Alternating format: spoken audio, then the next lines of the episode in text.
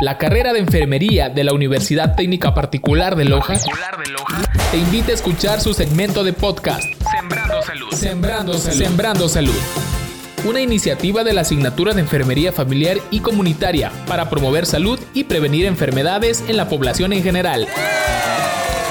Escúchalo aquí en Radio UTPL. Bienvenidos.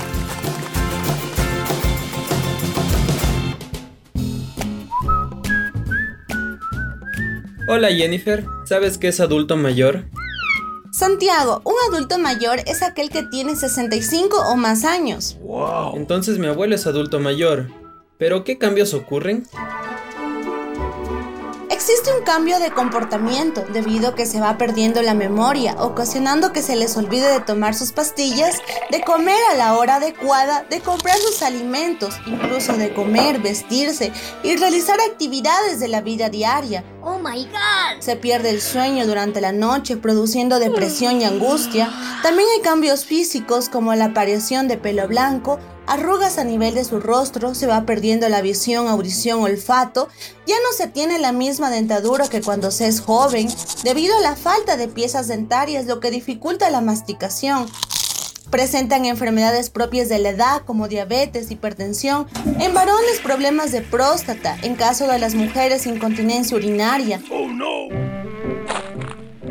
La inmovilidad es muy común debido a que se va perdiendo grasa, que es muy necesaria para los músculos de las piernas, y a la vez se pierde glucógeno, que conlleva dolores en las articulaciones. La mayoría se encuentran jubilados del trabajo que realizaban. Todos estos cambios ocasionan tristeza porque ya no se sienten activos en su familia. De hecho, ellos les hacen las cosas pensando que ya no sirven. Oh, ¿Y cómo mi abuelo puede evitar repercusiones tan negativas?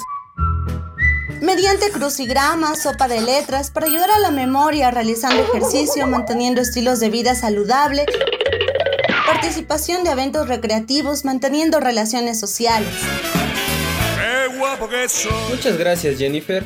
Desde ahora en mi familia dejaremos esos pensamientos de que mi abuelo está incapacitado o de tratarle con infantilismo debido a que presenta características propias de la edad y puede realizar todas sus actividades por sí mismo, para así poder fomentar su autonomía.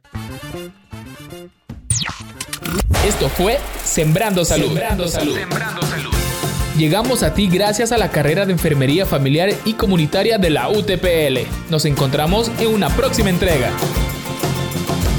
Recuerda, prevenir es la mejor forma de cuidar.